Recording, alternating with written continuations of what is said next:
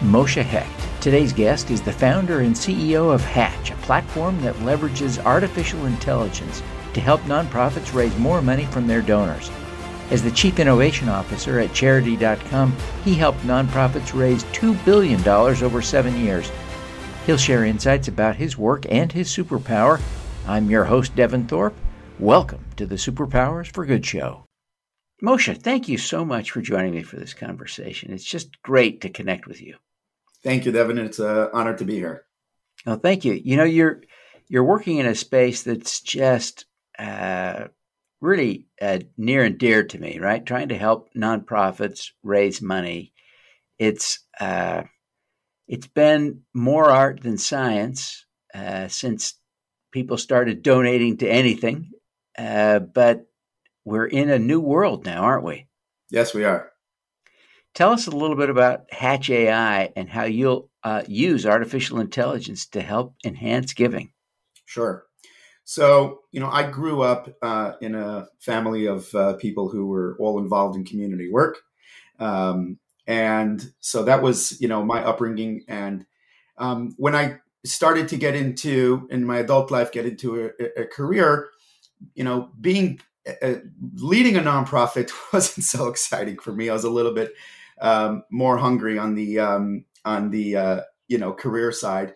Um, but I did wanted to make a difference in this space, and I did want to, and I felt the best way I can help is by helping people who are helping people.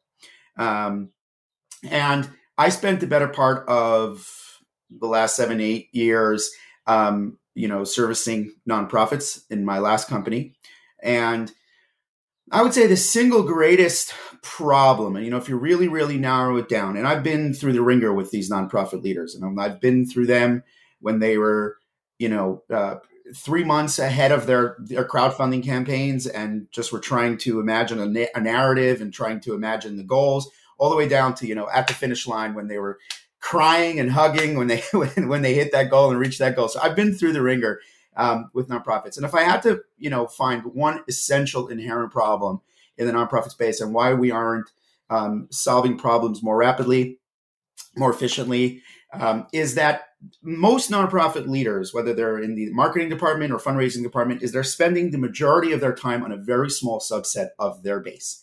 So uh, the, the problem isn't that they don't have enough people. I find this to be that, you know, we're talking about mid to large nonprofits, not, you know, new, new, new nonprofits that are coming up. You know, those are, those are all the, you know, those are challenges that have to be solved on an individual basis. But I'm talking about at scale is the problem is that they have these databases, especially today in this digital world where they've spent the last 10, 15 years collecting uh, data, collecting email address, collecting social medias, collecting um, a lot of information on people. And now they're just sitting on this database and they're still spending a very small part, uh, they're still spending most of their time on a very small subset of their database. Um, and the, the ultimately the, the reason is because you know, there's only so many relationships that the you know a, a, a fundraiser can could could could could develop, and marketers have the same problem with all marketers. Everyone's uns- unsubscribing, and it's hard to really identify the people, what they want, when they want it, how they want it, and that's a, just a classic problem with all marketers. Um, and the the real the, the the reason why this is is because they just don't know them and they don't have information on these people. And if they did, of course they would spend. If they knew what we call tick, click, and give, then of course they would spend more time on, on time on them. So the first thing that we've done at Hatch is we've collected um, over 300 pieces of data on, let's just call it most people. Okay. Um, these are all from public sources.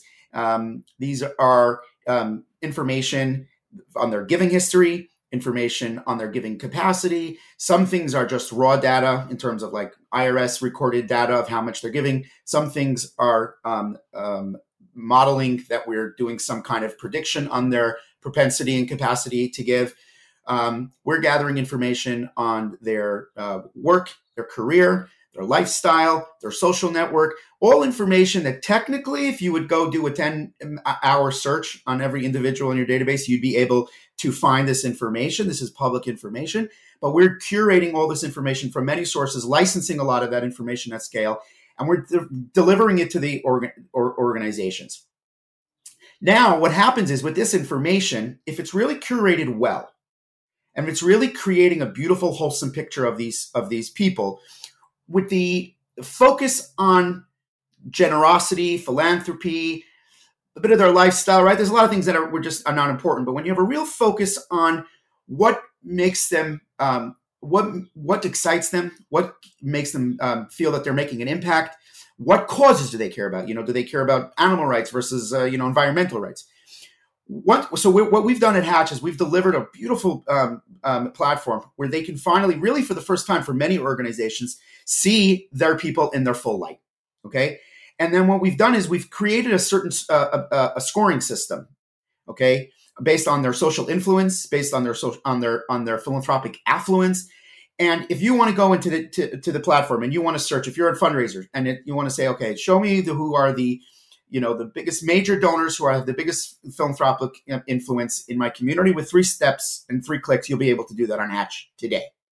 If you're a marketer based on all this third party data if you're a marketer and you're looking for show me that the, the you know do i maybe have an influencer in my community right? Maybe i have someone um, who's who's a publicist. Maybe i have someone who works in media. Maybe i have someone who's um, an avid you know endurance athlete who I could potentially ask them to you know to join our next marathon or our next bikeathon any type of peer-to-peer campaigning. Right now today those marketers are able to go into the platform click a few buttons and based on our algorithms will be ranked from you know most relevant to least to, to least relevant. Um, so that's essentially what the platform does today. I would say that if if you would think of hatch as a marathon we're really at mile one in terms of where the product is, and there's a lot more coming down the line. Well, it it is an exciting time to be playing in uh, giving because these new technologies do enable uh, an understanding of donors and their patterns that just was just not possible even 10 years ago. Uh, uh Tell us a little bit about how you came to this place. How did you arrive at launching Hatch? Yeah, so you know, like I mentioned before, you know, uh, in my last company, Charidy.com, um, we worked with over seven thousand organizations. We helped raise over two billion dollars for these organizations. Um, worked with, and I've personally just worked with so many of these organizations one on one, and managed teams that worked with them.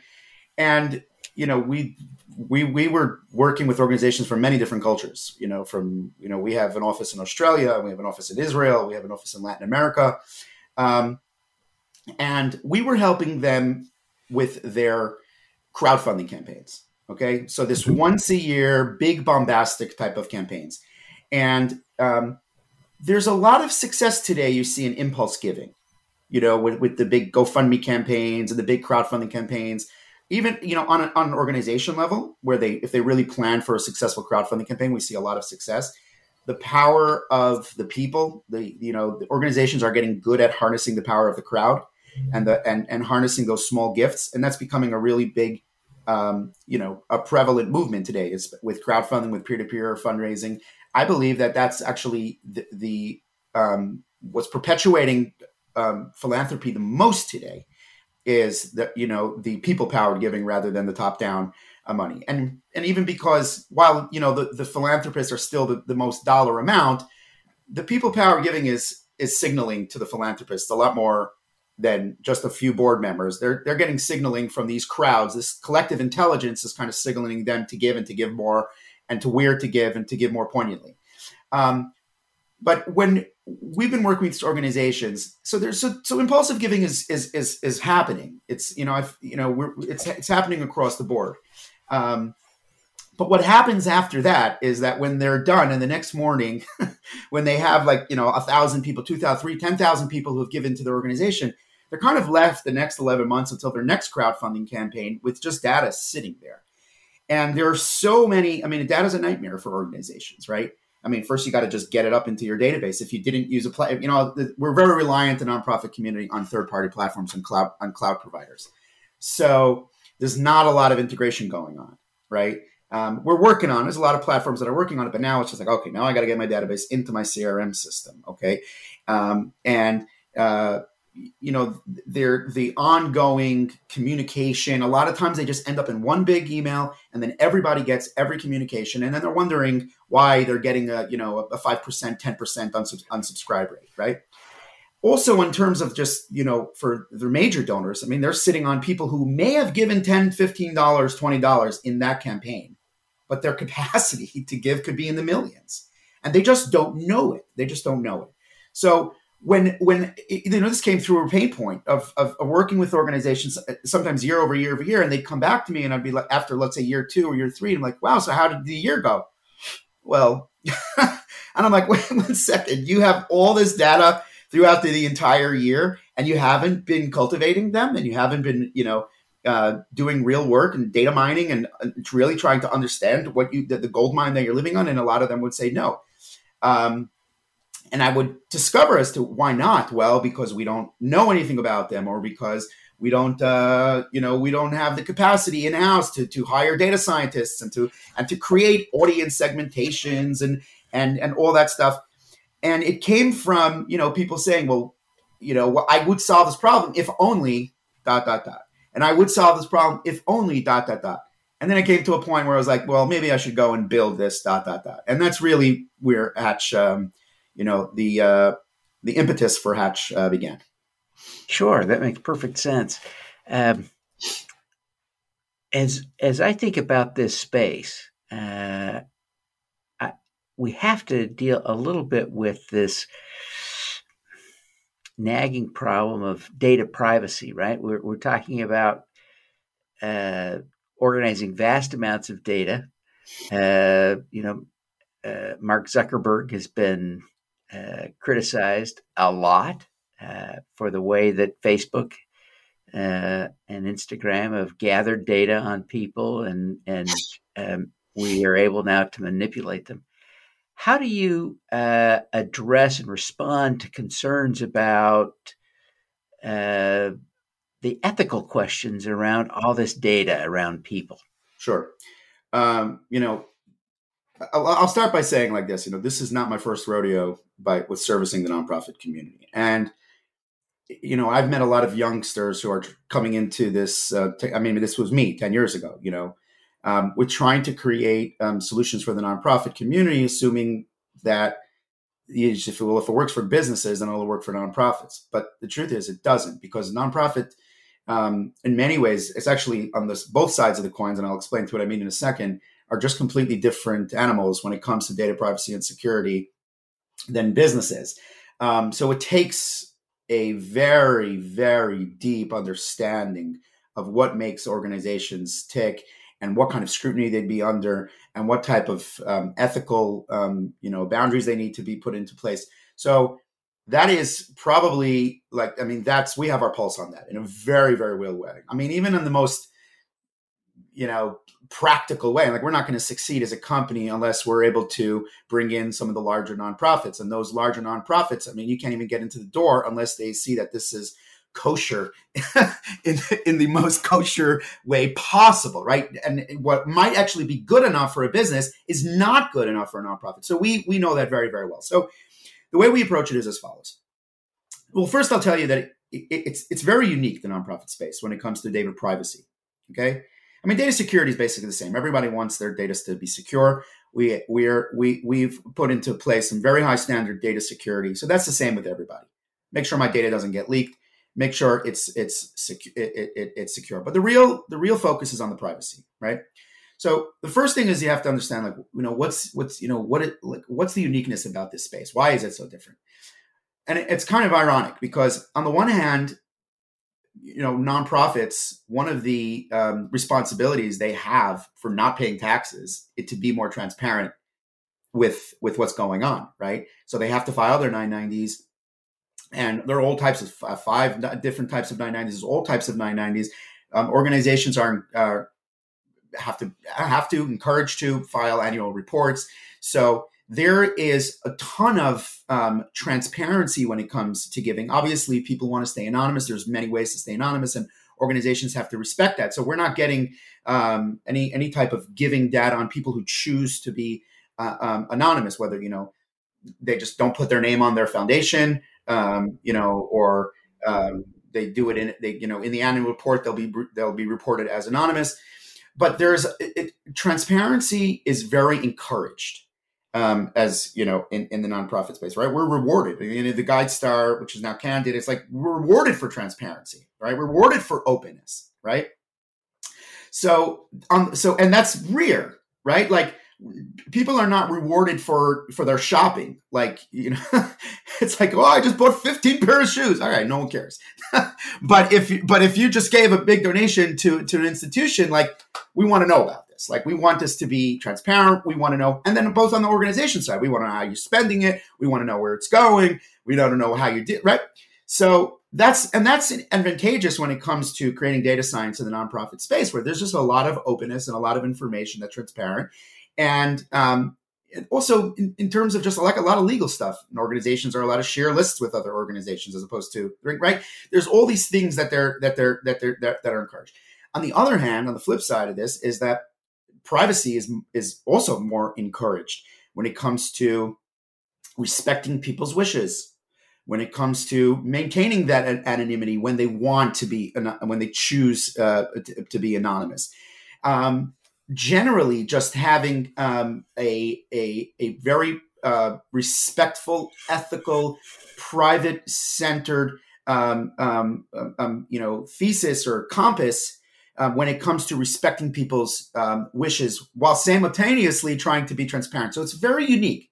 Okay, it's it's a unique space, and you have to kind of have your finger on the pulse of this unique of, of this unique balance.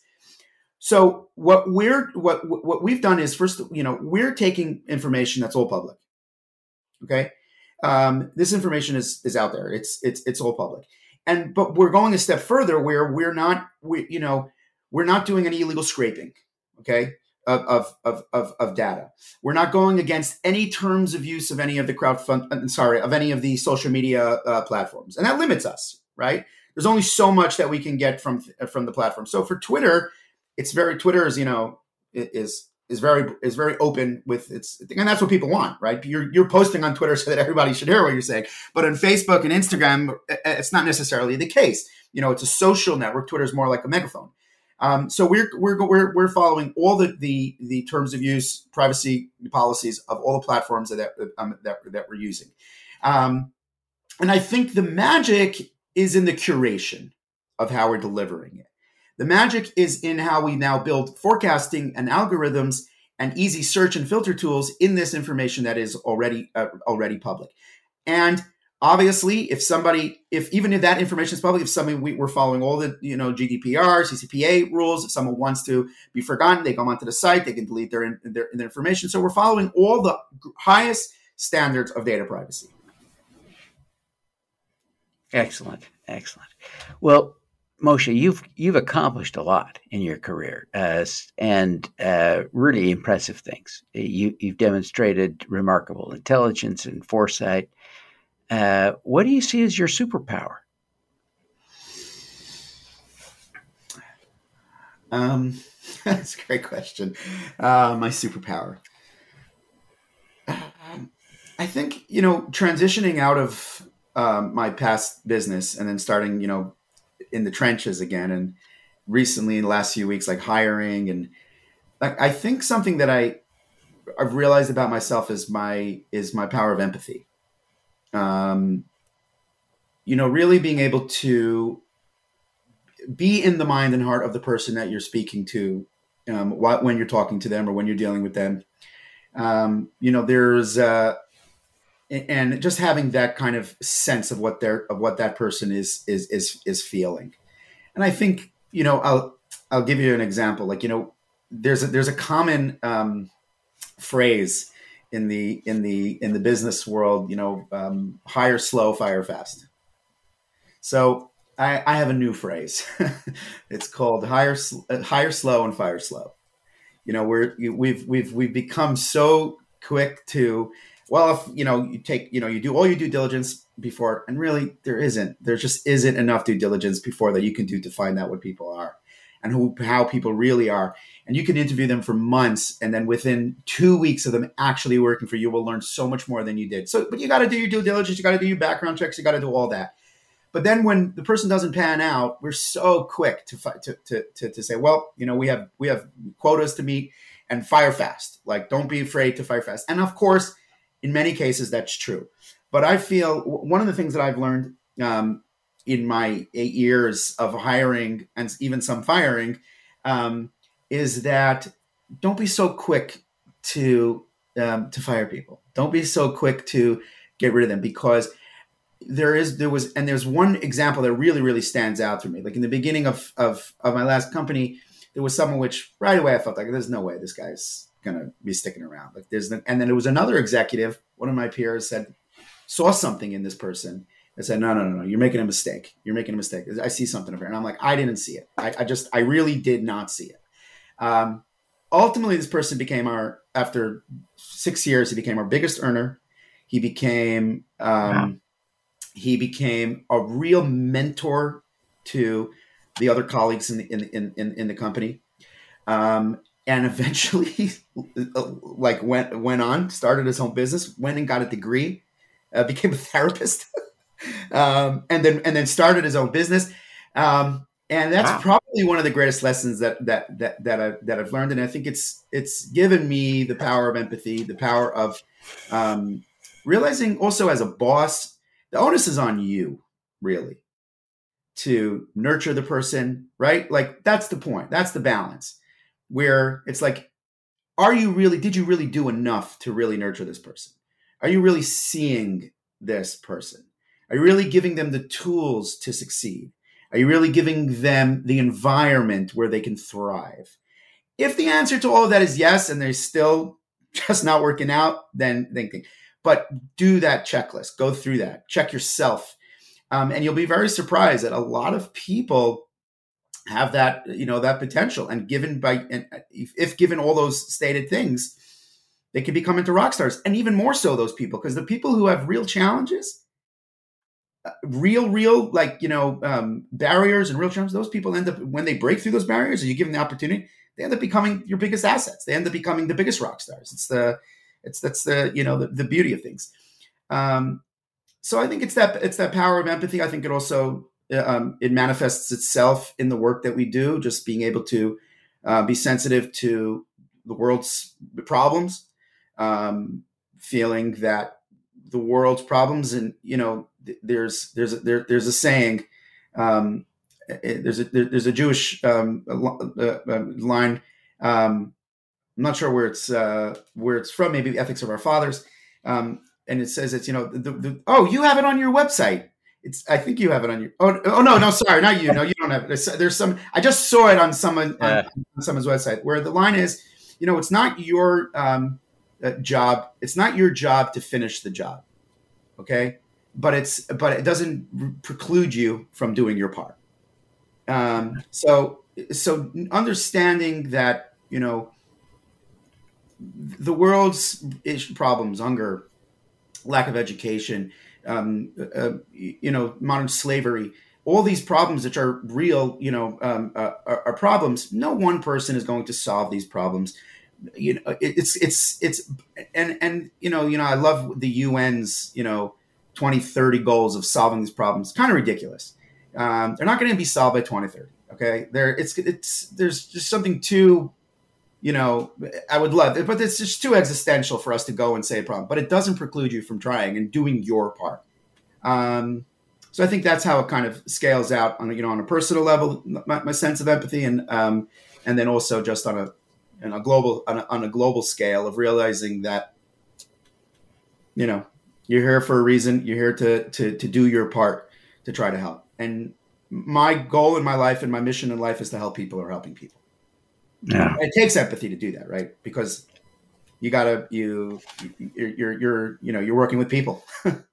That's it. Yeah. You have to have that's, empathy to with people. That's perfect. Well, Moshe, thank you so much for your thoughts, your insights, and for taking the time to be with us today. Before we wrap up, we take just a minute and tell people how they can learn more about Hatch AI and how maybe they can apply to be part of this early beta that you've got running, et cetera, et cetera. And then finally, how they can connect with you uh, on sure. social media or otherwise. Sure.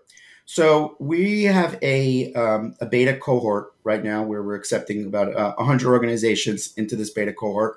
Um, we're, we're kind of limiting the access just so we could continue to learn from the organizations, iterate the product, um, and then build upon that. So we're, we're having a, a, beta core right now open to 100 organizations. Um, you can apply at um, hatch.ai. So that's www.hatch.ai, and you can sign up over there. Um, if you'd like to email me directly, my, uh, my email address is Moshe, my first name, M O S H E, at hatch.ai. Um, and obviously, we're on all the social media platforms and whatnot. Great, great, great. Well, Moshe, thank you so much for taking the time to be with us today. We wish you every success in helping nonprofits to raise more money. Thank you very much, Devin. It's an honor to be here. All righty. Let's do some good. Thank you for tuning in to the Superpowers for Good show. Twice each week, we host changemakers who share their impact, insights, and superpowers. Don't miss another episode. Subscribe today at superpowersforgood.com. That's superpowers number 4 good.com. Be super empowered. Get your copy of the book, Superpowers for Good, as an ebook, audiobook, paperback, or hardcover edition via your favorite online retailer. Interested in having me speak to your company, organization, or association? Visit devinthorpe.com. Then let's talk. Now, keep using your superpowers for good. Together, we can reverse climate change, improve global health, and eradicate poverty.